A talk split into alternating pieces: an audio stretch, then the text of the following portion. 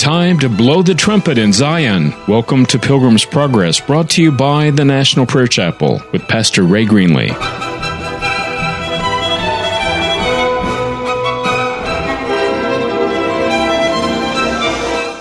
Today's broadcast is pre recorded. Growing up in Jesus, Almighty God, I want to grow up in you. I'm not a child anymore. I'm a man.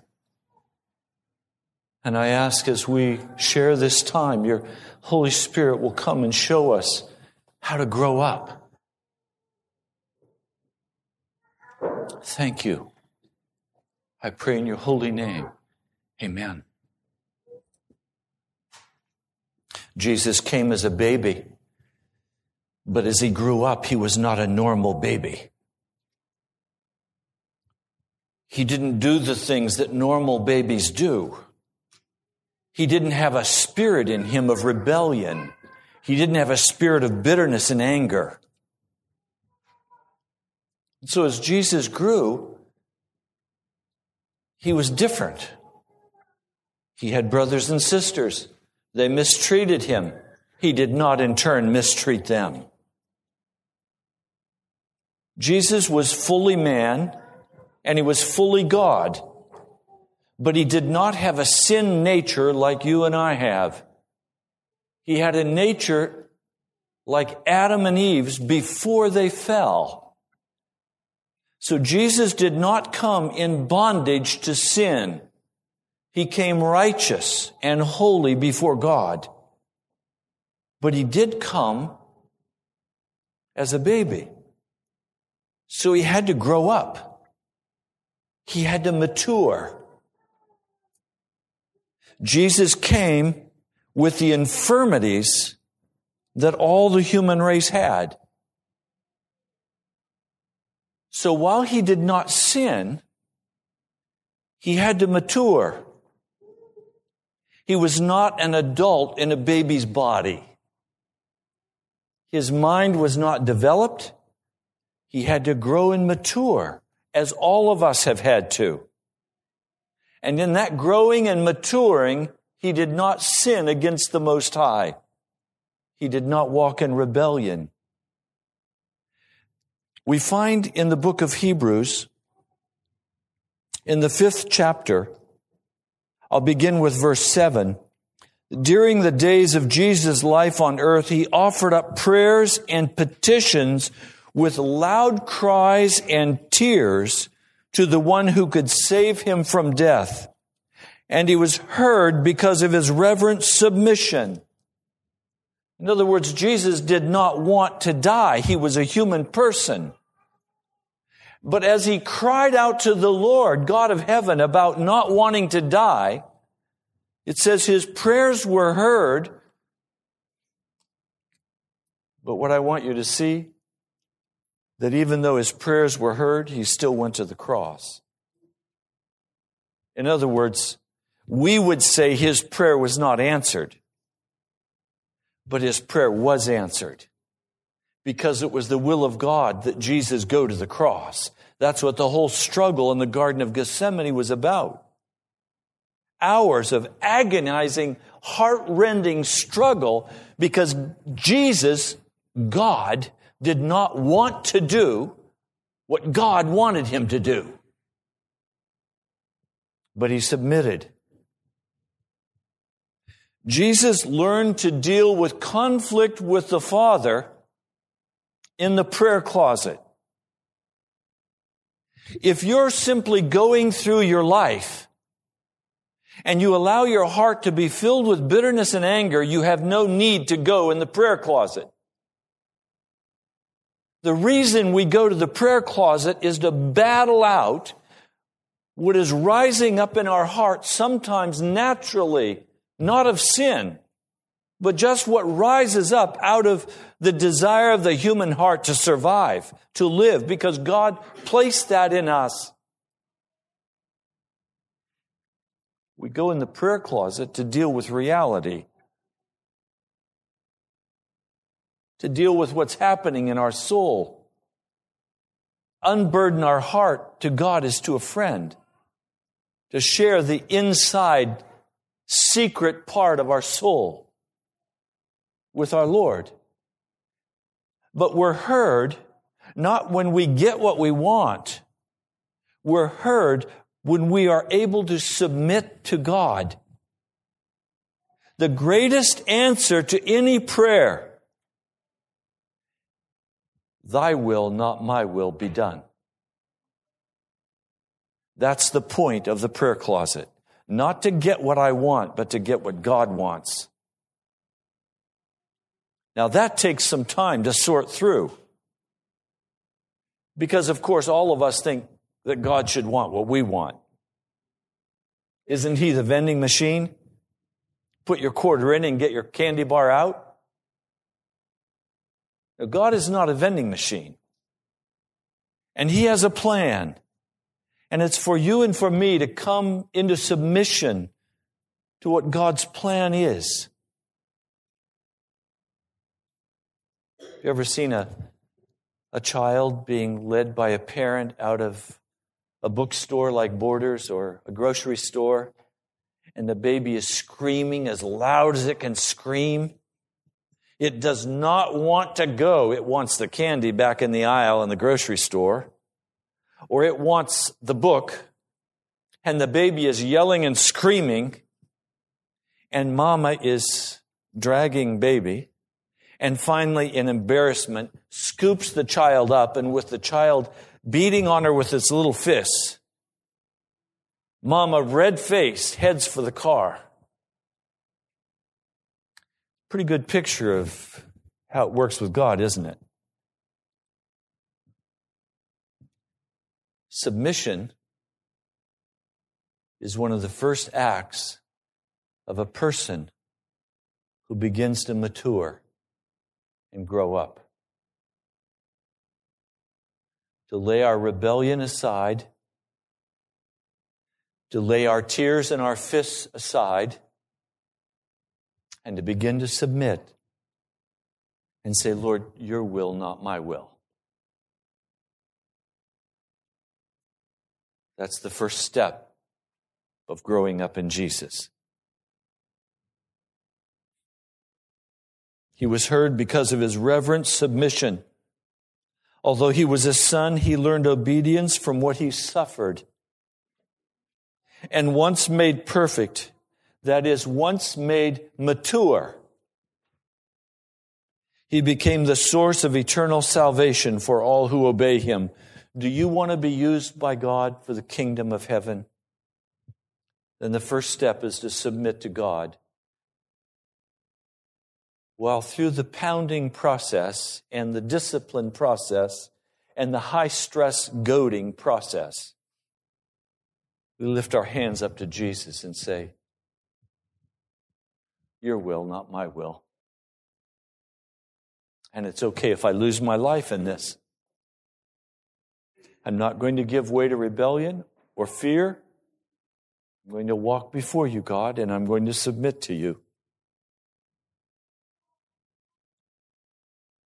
He became the source of eternal salvation for all who obey him, and he was designated by God to be high priest in the order of Melchizedek. I'm not going to cover Melchizedek today. There's another sermon where I went in depth in that topic. But what I do want to look at is verse 11. We have much to say about this. What is this? The priesthood of Jesus. But it's hard to explain because you're slow to learn.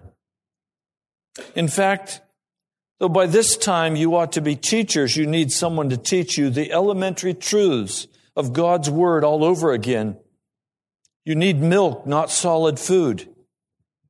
Anyone who lives on milk, being still an infant, is not acquainted or is inexperienced, literally in the Greek, or is ignorant about the teachings of righteousness dikasune, to be made righteous. But solid food is for the mature who by their constant use have trained themselves to distinguish good from evil. And then he says, therefore, let's leave the elementary teachings about Christ and go on to maturity, not laying again the foundation of repentance from acts that lead to death. So the writer of the book of Hebrews is saying, Look, I have so much I want to share with you. But if you're not ready to hear what I want to share with you, it won't make any difference in your life. And what makes it possible for you to hear is that you're willing to grow up. You're willing to grow up in Jesus. When you think about yourself, if I were to ask each of you to take a piece of paper and a pencil and just write a description for me of who you are, what would your description say about you? And if I were able to read that description in front of the congregation and ask the question, is this description the description of a child or of a man or woman? Would you be able to ascertain the difference? Of course you would. Because a child thinks like a child. A child acts like a child. They're supposed to. That's how they are. That's who they are. Well, how does a child think? Now, I'm going to get in trouble here because at least with my two daughters, maybe it's not that way with your kids, but with my two daughters, it always seemed like they were infants going on 30. They could come up with some of the most wonderful statements that would absolutely astound me. And I would say, where did that come from?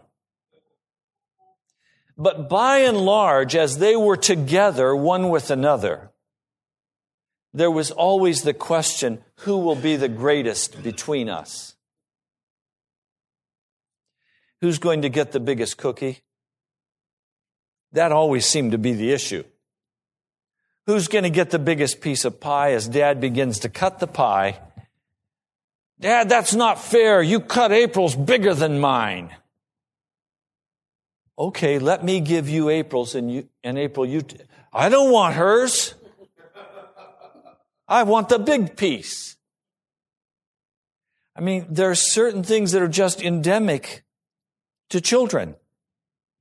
They have this awesome sense of fairness. But usually it is fairness for them getting the best. I have seldom seen a child concerned about fairness if it means they lose something and somebody else gets something. So when we begin to talk about who we are, it's really important that we're able to identify what an adult, what a grown up in Jesus looks like. And that's why the first step of being grown up is that I submit myself. I no longer want to be the greatest or the best. I no longer push for my big slice of the pie.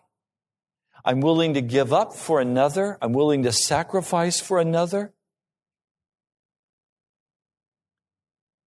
Amazing to me now to, to be with Heidi.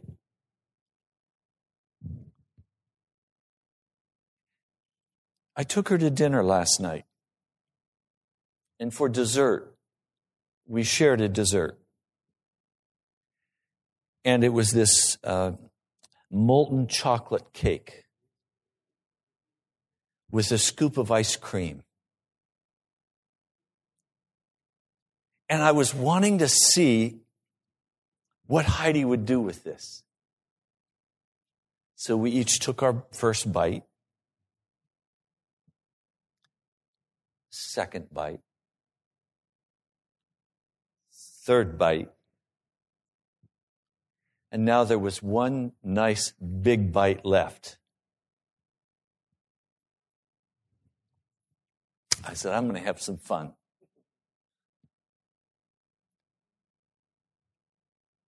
So I took a small bite and said, Heidi, the rest is yours. No, Dad.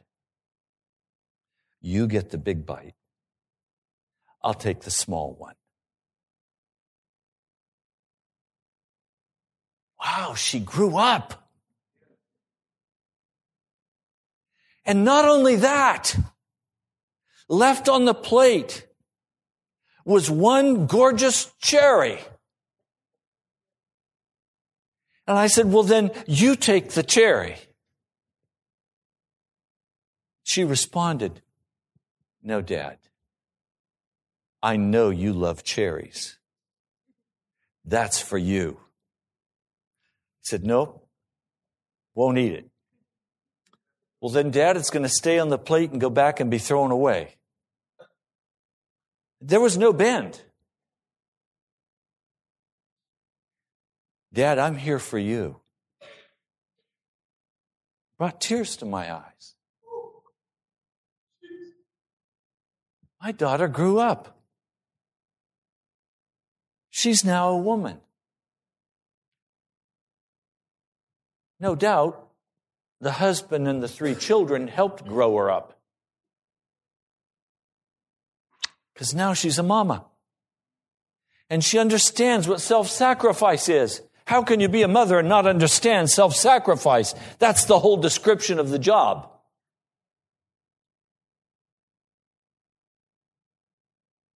I sometimes warn women before they get married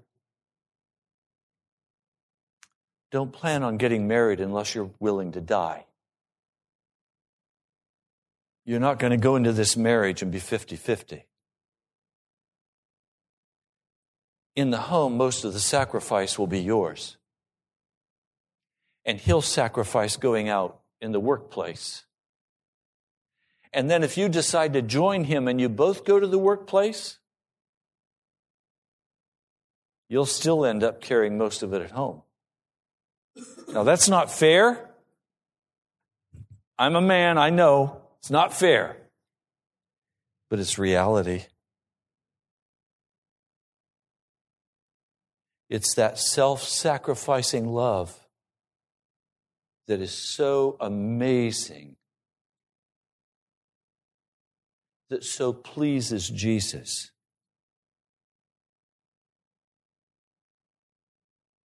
Now, here comes another issue for growing up.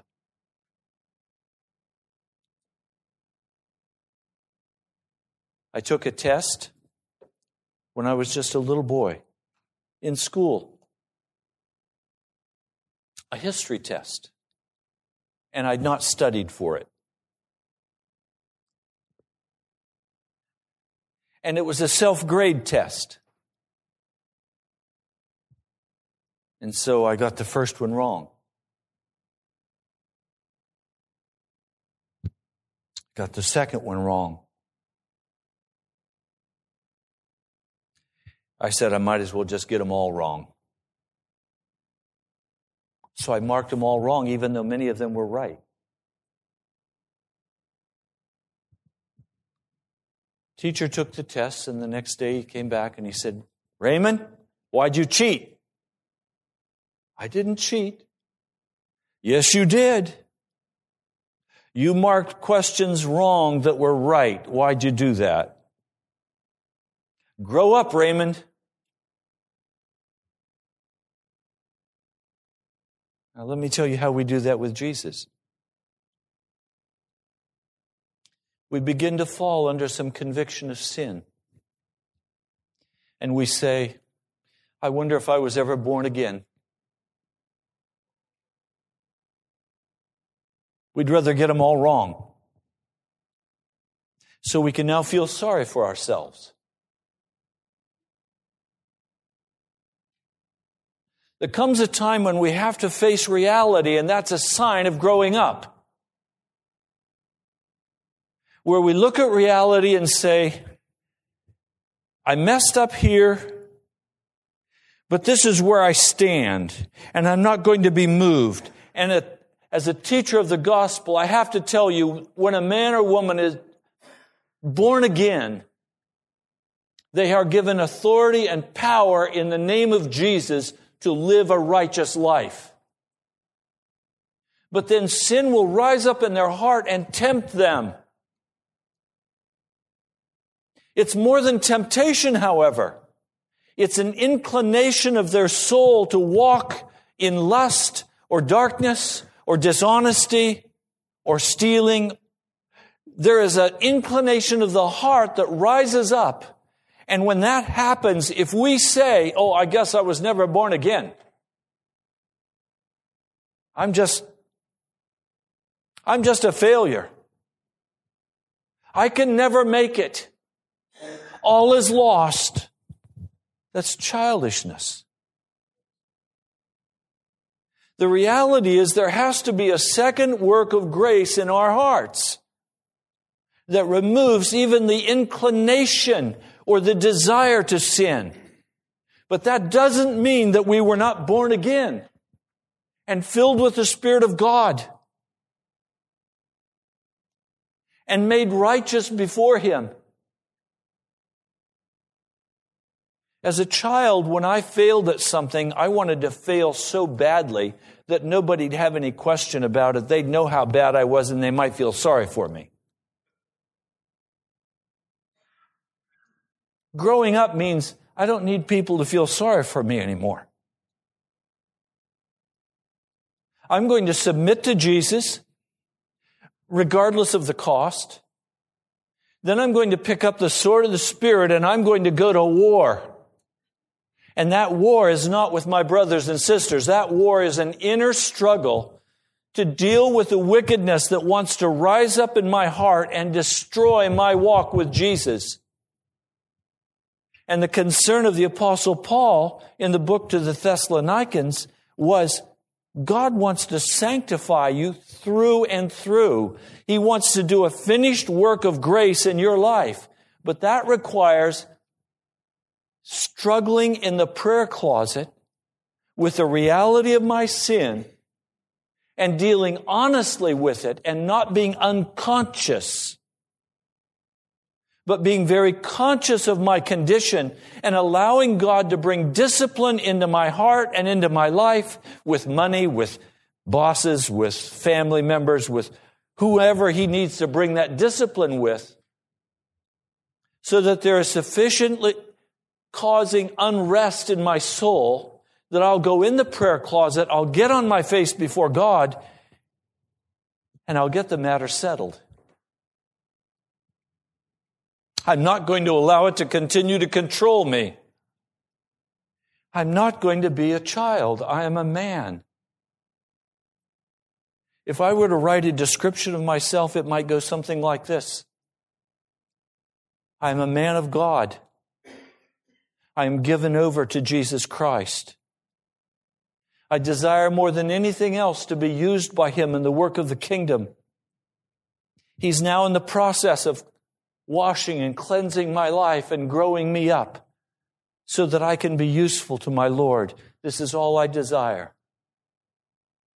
That's what you would read if I wrote a description of myself. Because that's who I am.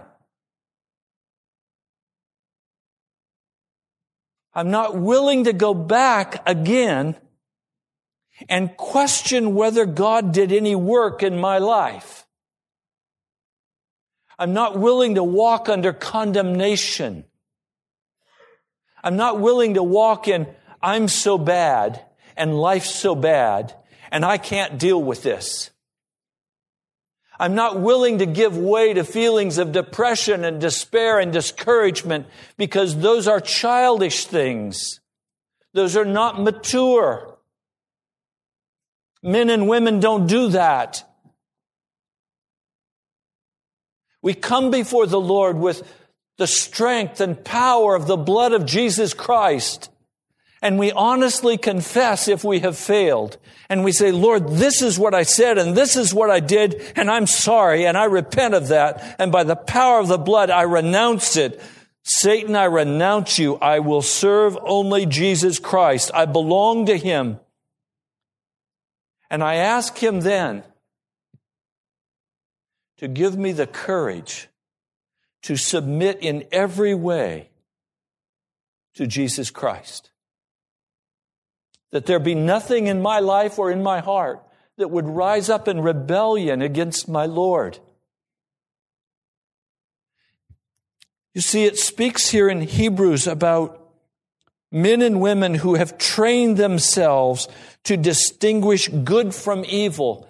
And literally, this is the description that is used for the Greeks as they prepared for the Olympics. And it means literally they stripped off all of their clothing. They were naked. And in their nakedness, they trained. Greek athletes were always naked. They trained. They wanted nothing to interfere with their training.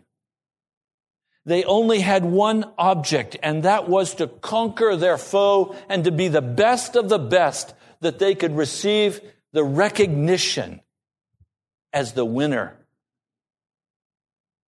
Men and women who have trained themselves to distinguish good from evil we are not born knowing the difference between good and evil. That comes with practice. Now, I've learned certain things. Let's say this afternoon I decide, okay, I did church, I've preached. There's an action movie I want to go see. I'm just going to go veg out. So I go over to the mall and I sit down in the theater to watch this hard action movie. Well, what's going to happen to me? I've been there, I've done that. I know that when I do it and I come home, my heart is going to be sick.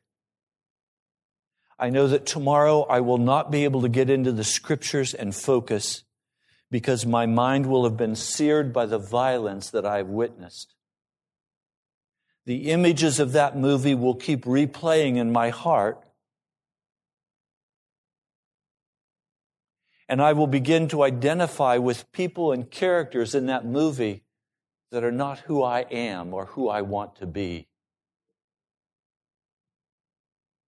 You ever sat in a movie and the bad guy gets it? and everybody cheers as his blood is being splattered.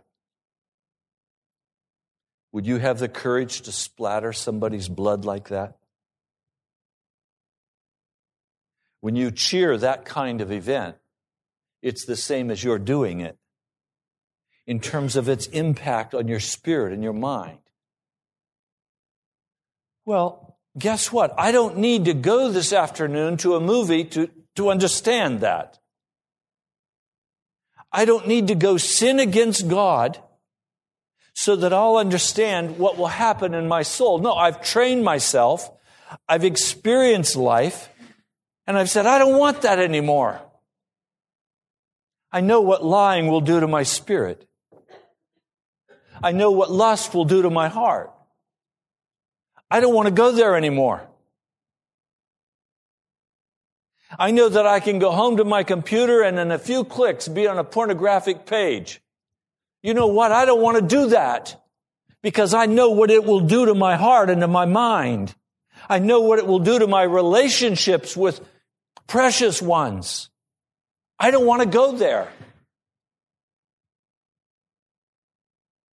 By training, by discipline, I've learned the difference between good and evil.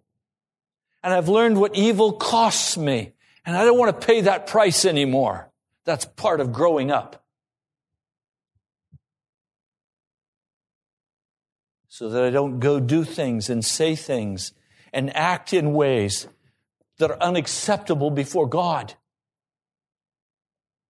Because the price is too heavy in my spirit if I do that. That's what the writer of the book of Hebrews is talking about. Men and women who, who by constant use have trained themselves to distinguish good from evil.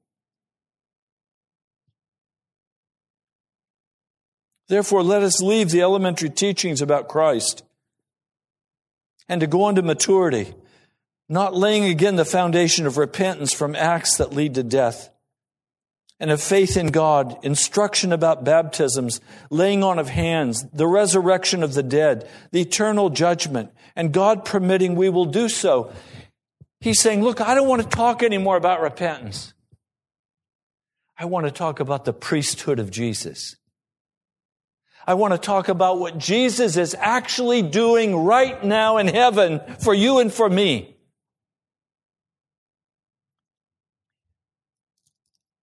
And I'll cheat. I want to just skip some material that we're going to come back to, but I want you to see what Jesus is doing right now in heaven. Even as we're here, what is Jesus doing right now? Hebrews, the seventh chapter, verse 25. If you don't have this underlined and marked in your Bible, underline it and mark it. It's Jesus' job description. Therefore, he is able to save completely those who come to God through him because he always lives to intercede for them. Now, as a child, I understood intercession to be a kindly old man praying in the closet. Guess what? That's not intercession. Intercession is when I see David getting beat up by somebody and I step in between and say, that's enough. Stop it. Leave him alone.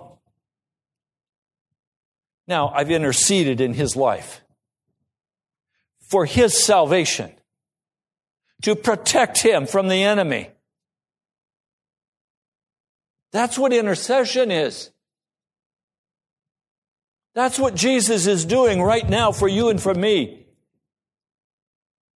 When the enemy comes to beat us up, if we're standing in a place with Jesus that he does not need to goad us and he doesn't need to bend us or prod us, prod us with a stick, if we're in a place where he knows it's for our good to deliver us, right now he steps in between and he says, Leave my servant alone.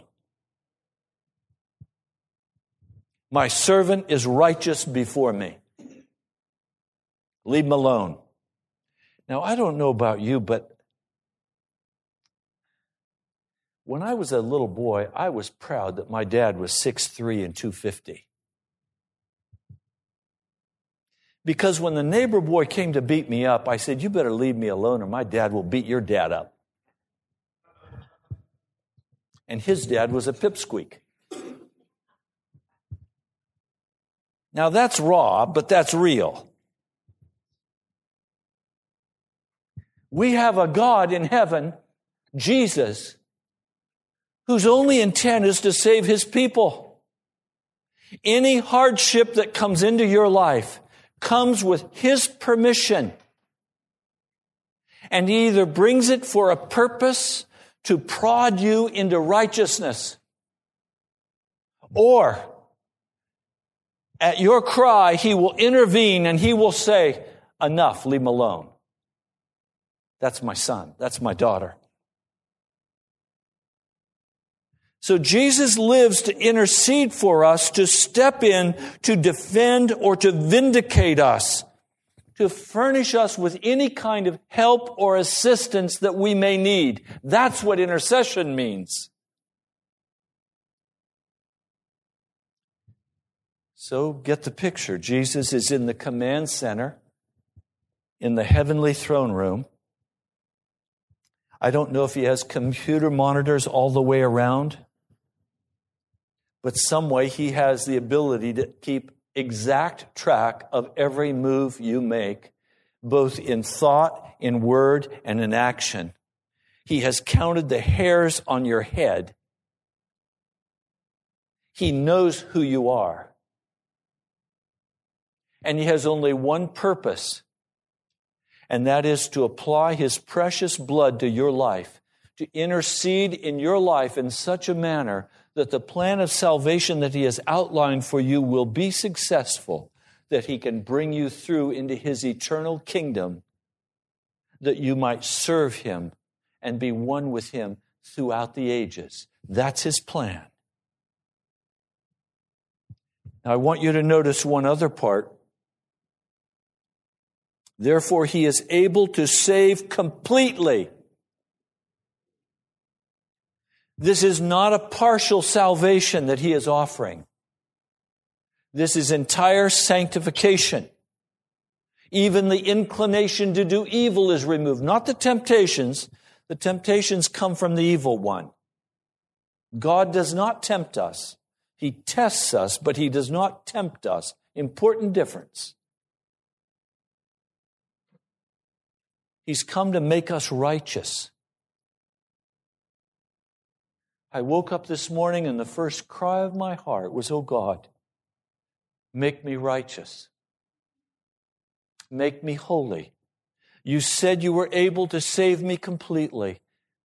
This day, save me completely. Don't let my heart turn against you. Don't let my heart be given to foolishness. Let the word that I speak at church today be like a an acetylene torch, let it be blue flame cutting through every deception that we might grow up in Jesus. That was my cry before the throne of God. And then, of course, I had to get to the part of the prayer that said, Your will, not my will, be done.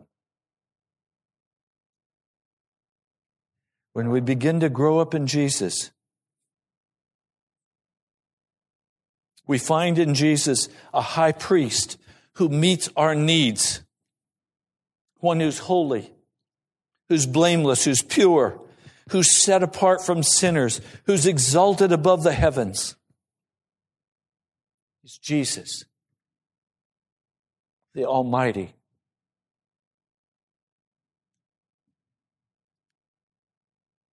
Now he turns in verse 4 to a terrifying warning. This is Hebrews, the sixth chapter, verse 4. It is impossible for those who have once been enlightened, who have tasted the heavenly gift, who have shared in the Holy Spirit, who have tasted the goodness of the Word of God and the powers of the coming age, if they fall away to be brought back to repentance because to their loss they're crucifying the Son of God all over again, subjecting him to public disgrace. I want to tell you that does not apply to any person who's in this church.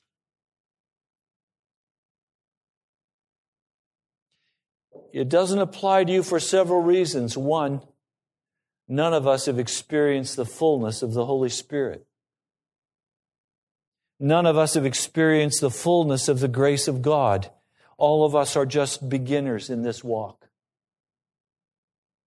He's saying that it's possible, however, for one to enter fully into the gospel of Jesus, to experience the fullness of the Holy Spirit and His power. It is possible for that one to still turn away that is the wickedness of our heart, and there can be no illusion about that. In other words, when we've grown up,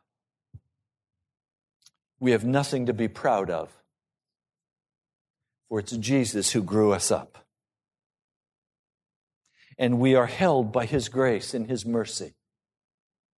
There's nothing in this of you and me. The salvation I'm speaking of today comes from Jesus. He puts the righteousness in our hearts. He puts us on the shelf. He causes us to be prodded. He causes us to be stepped on. He causes us to be bent. He causes us to be mistreated at work. He does whatever is necessary. He takes our finances. He does whatever is necessary at that stage of our spiritual growth to move us forward in maturity. And then he comes back and sweeps in and is our full provision. So today, if you're walking through deep water, you're not going to drown because you're following Jesus.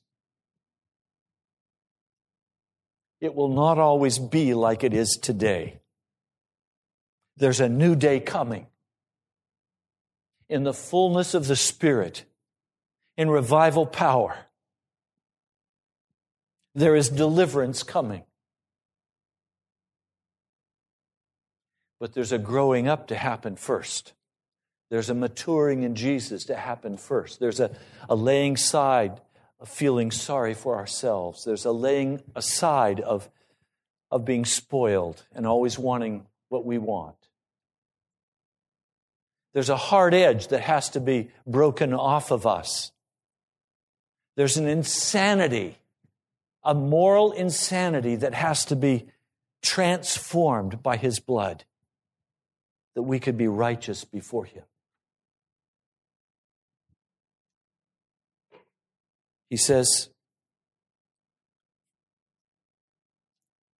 land that drinks in rain, often falling on it, and that produces a crop useful to those for whom it is farmed, receives the blessing of God. But land that produces thorns and thistles is worthless and is in danger of being cursed. In the end, it will be burned. So all of us come before God in our immaturity. And now the question is, what will we do? How will we respond to the rain of God as it falls on our lives? Sometimes prodding us, sometimes poking us, sometimes disciplining in ways that are extremely painful. How will we respond to the rain of God that's falling on our lives? Will we lift our hands and say, Thy will, not my will? Will we submit? Or will we cast everything off and say, Well, it's already bad, I might as well make it really bad? Will we grow up in Jesus, walking holy before Him? Now, some of you that I've spoken with are living in an illusionary world of a child. What do I mean? I won't do it. Please don't raise your hand. But it would be interesting to ask each of you who has issues you're trying to deal with to raise your hands. I suspect a number of you would raise your hands. I know that by talking with you individually. Did you know that you're not going to ever be successful in dealing with those issues? The work of the gospel is not a process of self improvement. The only way you can deal with those issues in your life is to die. To cut them off in the name of Jesus and say, I have now resolved that issue by dying. I'm no longer going to be a part of it. I lay it in the grave. Today, if you will make a covenant with God to die to all of your issues, you'll leave this house at peace and at rest in Jesus Christ. Our peace is always disturbed by issues. I've had people come to me sometimes in this church and say, Pastor, I have some issues I need to talk with you about. Do you know what I say to them? I've said to some of you. Why don't you go home and get in the prayer closet and talk to God about all your issues, and when they're resolved, come talk to me? Because your issues are not with me, your issues are with you and Jesus. And it's a question of whether or not you'll submit to what He wants to do in your life. I once had a lady come to me and she had a notebook, and I counted, she had over 51 issues that she wanted to talk with me about, that she was mad with me over. I was absolutely astonished. I said, How could we walk in fellowship and you be so mad at me for so long. Go home and pray and then come talk to me. That was the last time I saw her. That was all right. I didn't want to deal with her 51 issues because they weren't my issues. Maturity means I lay down my issues and I die. I submit. I give them into Jesus' hands. And I stand by faith on the foundation of Jesus Christ. I don't discount my being born again. And I don't discount the power of the devil coming at me with every temptation with an inclination in my heart to say yes to them. I don't discount that. I just mm-hmm. die to it. And I give it to Jesus. And I say, I'm not going to go there. I mean, why should I give Sandy a piece of my mind? I need to save all the mind I have. I don't have enough mind to be going around giving piece of my mind to everybody I disagree with. I've been called by the Spirit not to go around giving people peace of my mind. I've been called in the Spirit to be a peacemaker, to walk in the shalom glory of God to not have issues rising up in my heart that disturb my peace with Jesus. I'm called to grow up and give up my childish ways.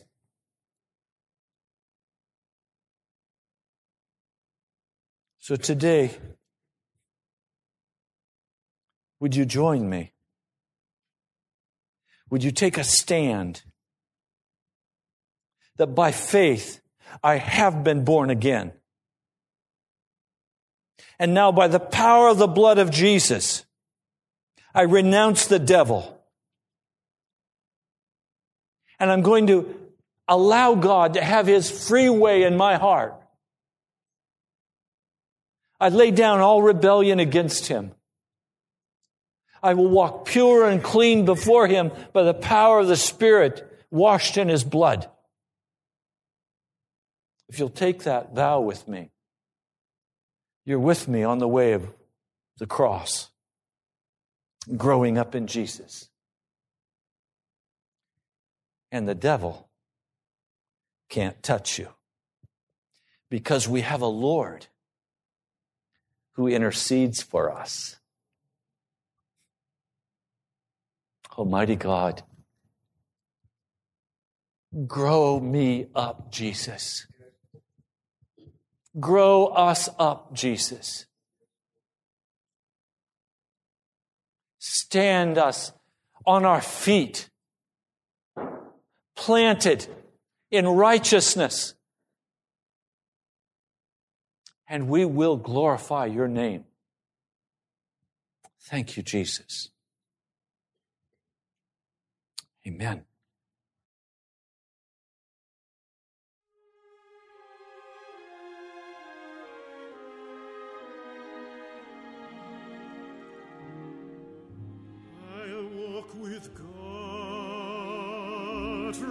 this day on. His helping hand I lean upon. This is my prayer,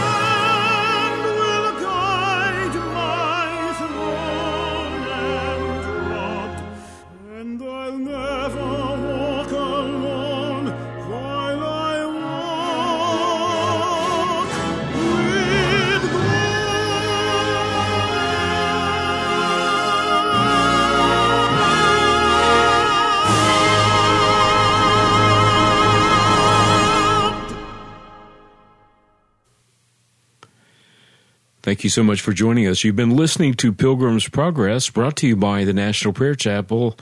Come visit us at nationalprayerchapel.com.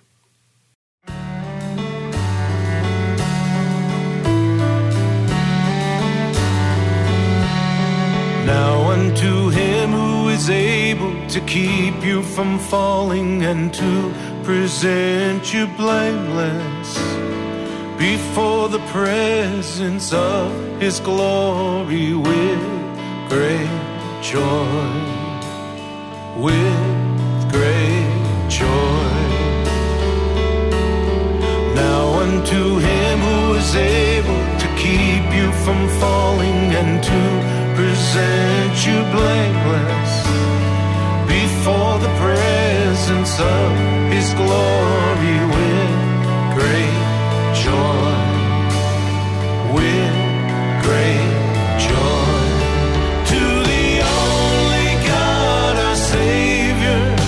through Jesus Christ our